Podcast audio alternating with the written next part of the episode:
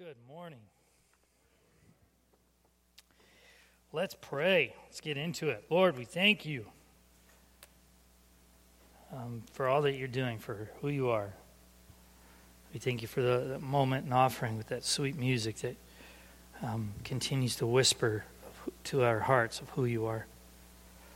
Lord, we pray that uh, you would say what you want to say this morning. We would ask, What do you want to say? How would you have us respond? Lord, we want to hear what you want us to hear. And so I pray that we would lay down our expectations, our agenda, um, so that we can step into that posture of being a slave to Christ, to allow you to do what you want to do in us and through us. So we thank you, Lord, in Jesus' name. Amen. It is a beautiful day. On Memorial Day weekend, the fact that people are here is shocking to me. And I feel like a terrible person because people are like, oh, I wouldn't miss it. I'm like, I would. If I, I would not be here. No. Um, and when you look at outside and you see how beautiful it is, and we're looking forward to summer, one of the things that in my house we are not looking forward to is the bugs. Anybody else there? The bugs. So my kids are at an age now where they're very aware now of this, the Minnesota cycle. For those of you that don't know, I'm, my family and I are originally from Southern California. So it's a little different there in how the bugs go and the operating procedures of the bugs. And so it's very different. And my, especially for my son Emmett, who's not a fan of the creepy crawlers, and we were sitting outside the other day, and he's we we're having uh, lunch outside together, just he and I, and he looks at me almost with that panicked look, but he doesn't want to panic because mom and dad have told him not to panic. So he's holding the freeze panic. Do you know what I'm talking about?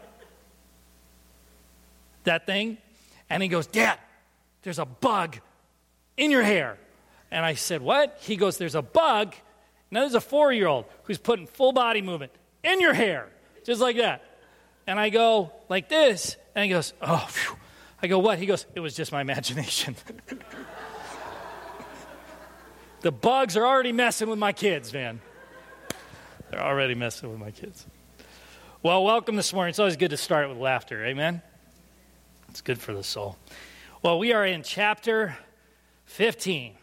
Uh, in our, this will be our third year in Romans.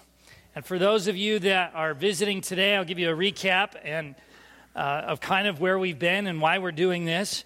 Uh, we have been in this journey in the letter of Romans because the Lord made us aware that what the church really needs to pour into is how do we hold or sit with Jesus in the tension of what this culture around us in the U.S. brings. Where there's a kind of a mentality where everything goes now, Scripture doesn't have the authority it once had, or there's this attitude of we condone those places of tension or we condemn them. But Jesus does something different in the scriptures. He does something that's on nobody's radar. When you look at the woman caught in adultery and how he handled her, he didn't condemn her, but he didn't condone her actions. She had an encounter with him that changed her. And so, what happens when we yoke ourselves to Jesus in the midst of tensions? Because Paul is writing to a Rome that is not too dissimilar to the culture that we are in. Philosophies everywhere, everything's kind of allowed. It's a very challenging place to be in, so there are parallels. And so we want to allow Jesus to show us how to hold that tension. But we cannot do that without verse 1 of chapter 1 in Romans. Paul states, the very beginning, I, Paul, finish it with me, folks, a slave to Christ. Why is this important? Because right out of the gate, it postures, it shows us the posture that each Christian needs to have. And that's allowing God to have lordship over our lives. When we, when we ask, when we talk to other Christians, one of the phrases we say, When did you give your life to Christ? Who's heard it put that way? You've given it to Him. There's a transaction of sorts. He is taking from you what you are offering Him. How many have said that in your, in your life? Lord, I've given my life to you. Well, what we like to do is play givebacks. Who's played givebacks with your life with Jesus? Oh, it's so hard. And Paul is saying, Paul makes it simple. None of the things that you would even dream of doing, you can do without him, which means if you're giving your life to him, let him have it. Easier said than done, right, folks? But that's what Paul and Christ through Paul is demanding. That's the posture. Why he says that right out of the gate because nothing else he says is going to matter if we don't understand that we belong to him. Because the word slave in the Greek means to choose to have no choice. I am choosing to give up my right to decide. To decide what I think I need or what I think I want for what he wants for us. And remember, it's all about us and him. And last week, Mark did an excellent uh, message on the hope we have in Him. Fixating on verse 13, may the God of hope fill you with all joy and peace as you trust in Him, so that you may overflow with hope by the power of the Holy Spirit. Hope is key, and hope is not something that you or I can manufacture. How many have tried creating your own hope? Anyone other than me? It doesn't work. It looks good on the, it's like fool's gold. Oh, I found gold. Nope, you didn't. There isn't that substance to it. And that's important for us to understand as we walk with Christ that He is our hope. And it's important for us to stand for these verses today. And we will be uh, diving into verses 14 uh, through 22, landing more so in 17 verses 18. About seven years ago, I, it was probably about a year into my tenure here. I'm fresh out of Southern California. I'm learning a new culture and all this. So I went to to connect with different people outside of this place. I went to familiar ministries to uh, connect with leaders of para ministries and this and this and that. And I remember meeting. I had a couple of guys with me, and I remember meeting one of these leaders, and I was excited because you know, I felt like something familiar is happening. I know this ministry. I know what it can produce. I, I'm excited to have this lunch, and I like barbecue, and it was over barbecue. So, what's not to like? So, I sit down with this person, and this person is giving me the litany of all their accolades for Christ. I've saved this many people for Jesus. I just saw someone cringe, and I did the same thing, and I have no poker face. So, this person saw me cringe, and he just kept going. Oh, 27, and this is how you should do it. And then here, here's a book for you, and this will show you how to do it. And I'm going, oh my goodness, red flags, red flags all over the place. And then, then you're at a crossroads because you're trying not to be judgmental. You're trying not to be like this person, oh my goodness. And that's very hard. Who's met those kind of people where it's hard not to create a judgment? But you saw, I was witnessing someone that took value, their value was found in what they could do for Christ instead of Jesus himself. And he was so excited to be used by Jesus, but he was giving, he was taking credit. And so we leave that place, and he gives me, he goes, Here, here's a book to do things the way I do it, and you can save all these people. And I kind of did that, I did that thing where at this point I was just, I had no patience. Okay? Hands me the book, and as I receive the book, this is what my hand does. He goes, You're not going to read the book, are you? I said, No, I'm not going to read the book. And I walked away from that, and the Lord told me I need to start praying for this person. So I, I started. But when we look in the verses today, we are going to see Paul explain a few things. We're going to see Paul talk about how the people he's writing to, he says, and I'll read it in just a minute, he says to them, I know you know the stuff that I'm telling you. I know you know it. I know you're competent in teaching it. I know that. But I'm still going to remind you. I'm still going to keep driving this in you because if we don't get this, we are going to miss Christ because apart from him, we can do nothing. So Paul is explaining this, and then he says, I am his, he says what his motivation is. He wants people that don't have not heard of Jesus to hear about Jesus. That's what drove his ministry. So he went all to these different places to establish churches where they did not hear about him. But what he does something in verse 17, verse 18 that we can gloss over that is our tension today. And it's this it's about how we see ourselves in Christ and how we boast about Christ within us. Because Paul talks about, And he's very clear on the boundaries in which he's talking about. He talks about what Christ has done within him. We go, Paul's done amazing things. And Paul would say, Yep, but Jesus did them. He used me to accomplish his will, and I will glorify him within myself. He's not going, Oh, I saved 400,000 people for Jesus, and look at this long belt with all these notches. That's not what he's saying. And he doesn't go the self diminishment route because this is how we kind of do it. We overinflate and find our value and how God uses us, or we diminish ourselves. And those who have a healthy understanding, I love being around those people because it's very hard for me to get to a place to, to just be confident in who Jesus is within me and be okay to show that.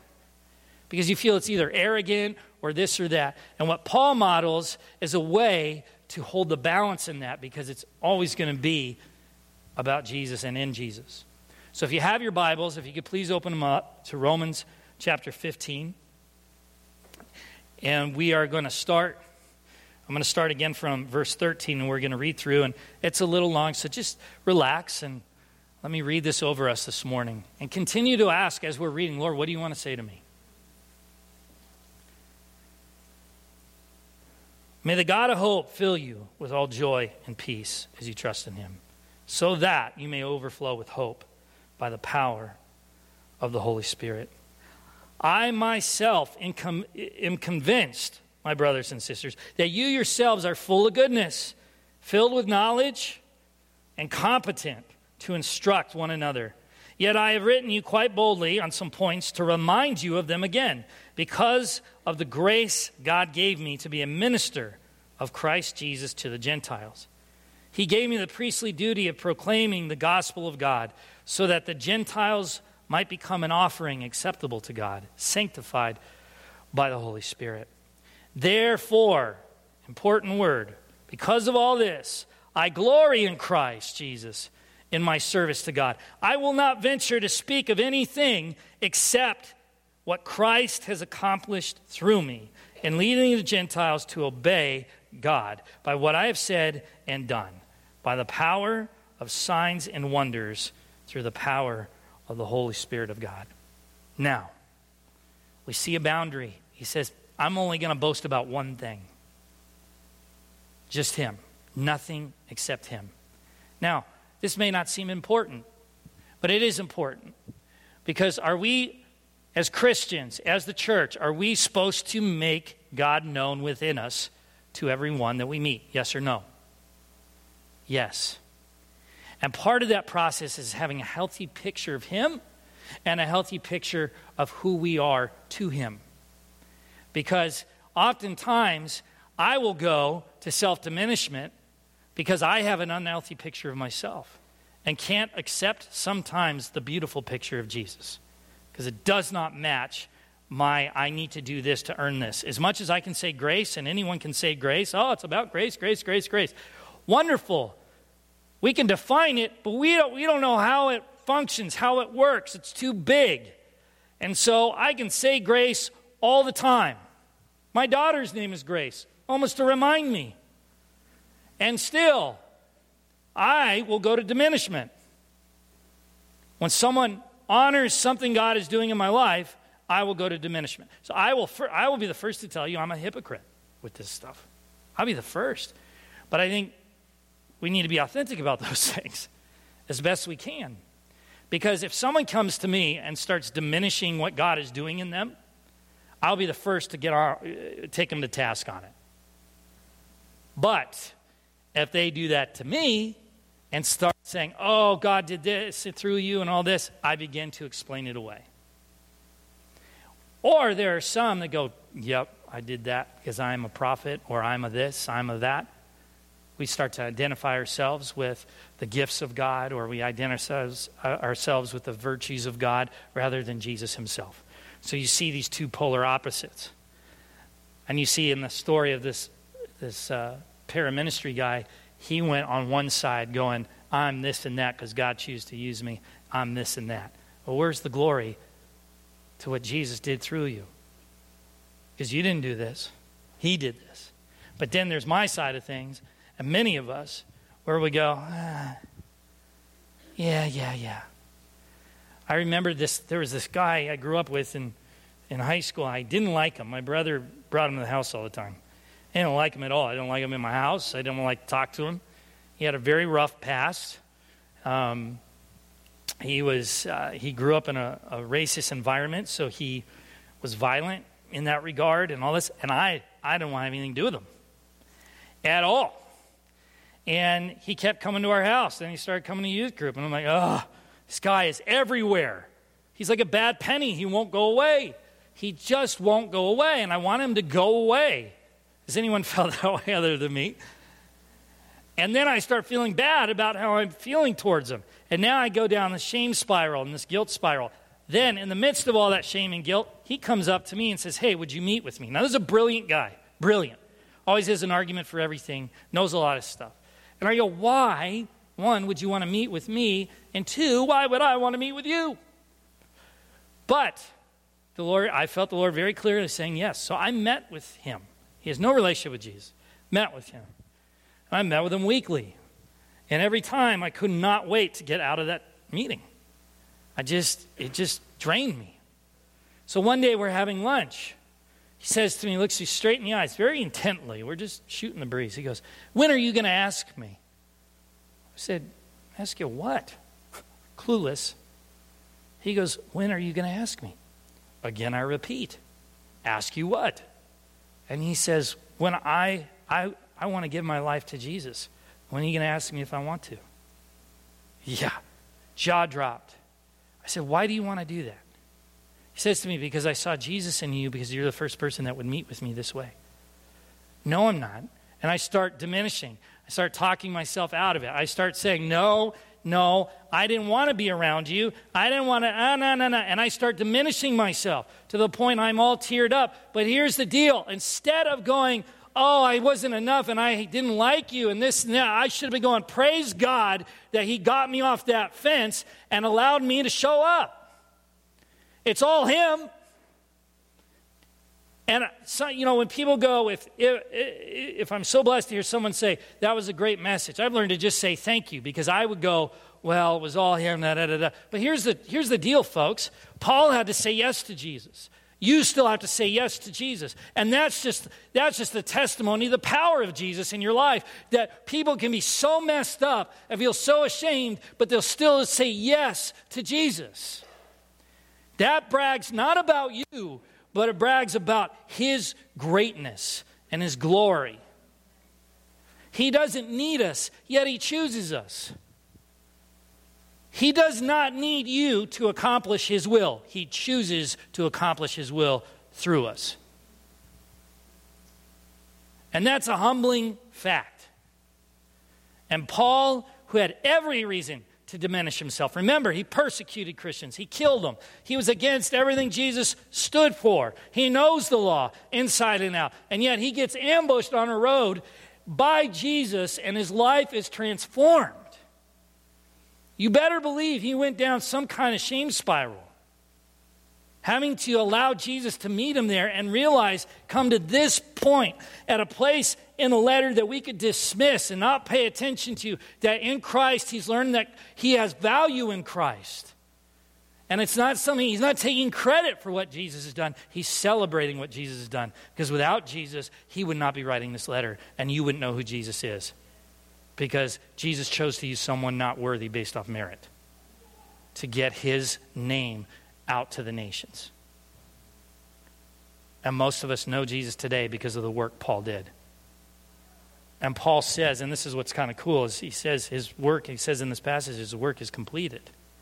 Well, we know that not everyone knew of Jesus, but Jesus led him to strategic places to plant churches and then to release them. And what they know based off what he's taught about Jesus to bring others to Christ. And it's all about his glory, not about what you do or don't do. It's about what he does in you and through you. And he chooses to do that. It's, it's one of the, the greatest joys, sometimes it can be a real annoyance, but it really is a great joy, is when my kids see me do something and they want to help me. It would be a lot easier for me to do it without them. Can I get an amen on that? Sometimes they ask you at the wrong time. You just want to get it done. Dad, can I help you make dinner? No. I just I'm hungry and I want to eat now, not on Tuesday. Right? So you have that feeling sometimes. But yet there's this delight that when we can surrender what we want and we just walk with them and they learn and it's about now it's not about if they get it done, is it? It's about being what? With them. What if we started seeing ourselves through his eyes like that? Does he need us to do this? No. Does he choose to do this with us? Yes. Why? So that it gets done in a certain way? No. So that he can be with you and you can be with him. And through that, we can glorify him, not diminish ourselves. Because let me tell you this here's, the, here's a trick of the enemy self diminishment is not humility. Talking poorly about yourself is not humility. And talking yourself up and a sense of arrogance is not spiritual confidence or maturity. Humility and spiritual confidence always revolves in and around Christ. Always. There's no way around it. Humility is more saying he's greater and he can do all things. And I submit myself to him, not diminish myself. It's humility is really what we see in verse 1 of chapter 1. I, Paul, a slave to Christ. I, Brendan, a slave to Christ. I humble myself before him and say that he's everything.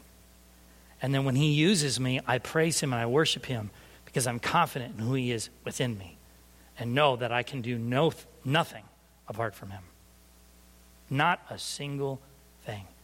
How many have tried creating life without him or fruitful things without him? It always falls short. Because most of the times, the things that we think we need or we want is not what we really need, and then it's not really what you want because he knows. That's why he says, Stay with me. So, Paul is not holding any punches, withholding any punches, even at the end of his letter. And he's always bringing it back, always bringing it back. I, Paul, slave to Christ. Without that posture, you don't have the rest of the letter. You don't. And I'm telling you, folks, I am telling you, a church, the church as with Jesus as the head. That's the church. A church that tries to operate without Jesus is not the church.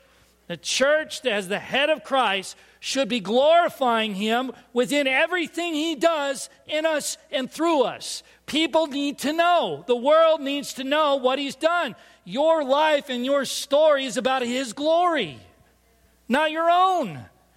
And people need to see a church that's not afraid to walk in the confidence of Christ without falling into arrogance or going the other direction and falling into a shame spiral of self diminishment. They need to see a church that walks with Jesus in such a way that we are not ashamed of the gospel and talking about it and let people see it within our actions.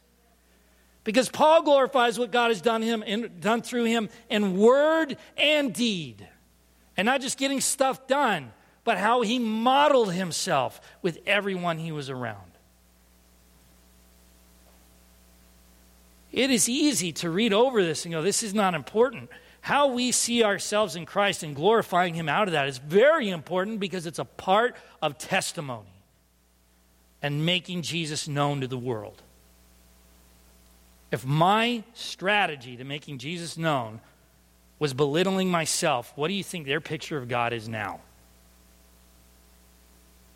Or elevating myself. What do you think I'm modeling to them about God's picture now? Not a clear one, not a good one, not the right one. Which is why, again, Scripture makes it very simple abide with Him, and He in you, and you will bear much fruit. Without Him, we can do nothing. Simple as that. John 17. Father, the children that you give me, I just want them be, I just want them to be where I am. Pretty simple.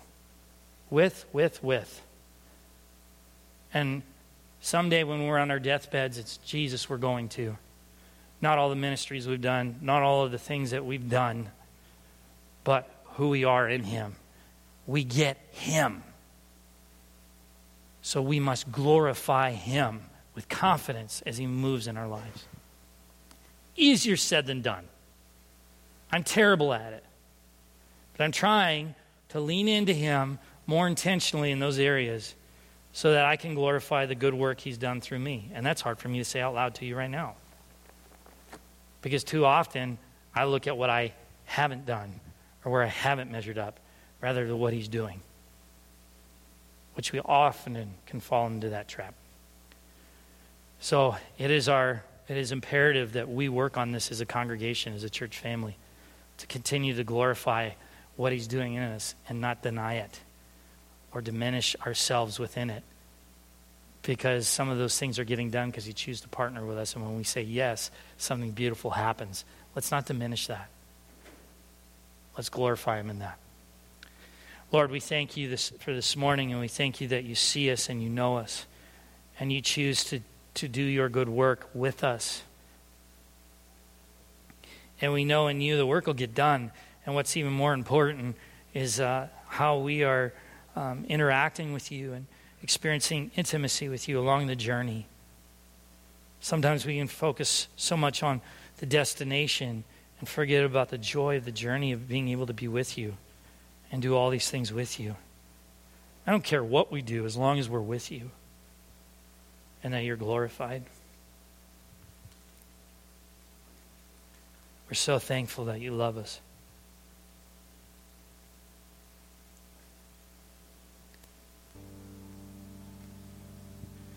In a minute, we are going to take communion together. And by the way we do it here, we believe in the priesthood of all believers. And so when you're ready, you'll walk down the aisles and we've got some tables on the side.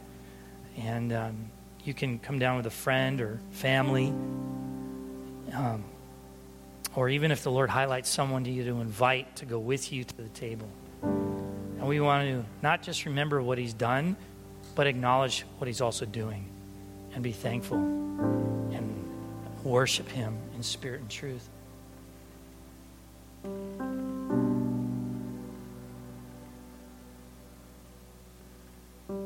Lord, I pray in Jesus' name that we would see ourselves through your eyes and not our own.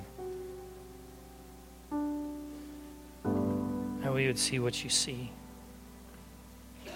That our value and our significance would not be found in anything other than you and who you are. Not what we do in your name, not in how much we earn, but in you. So g- give us the courage through your Holy Spirit to continue uh, to stay where you are, to invite you in, to surrender daily who we are to you, to give our lives to you each day until the next one comes. So bless this time as we come to the table and celebrate who you are. What a feast. To remember you, to acknowledge you, and to continue to step into you. We pray your blessing that we would worship you in spirit and truth for the remainder of this morning. We thank you, Lord. In Jesus' name we pray. Amen.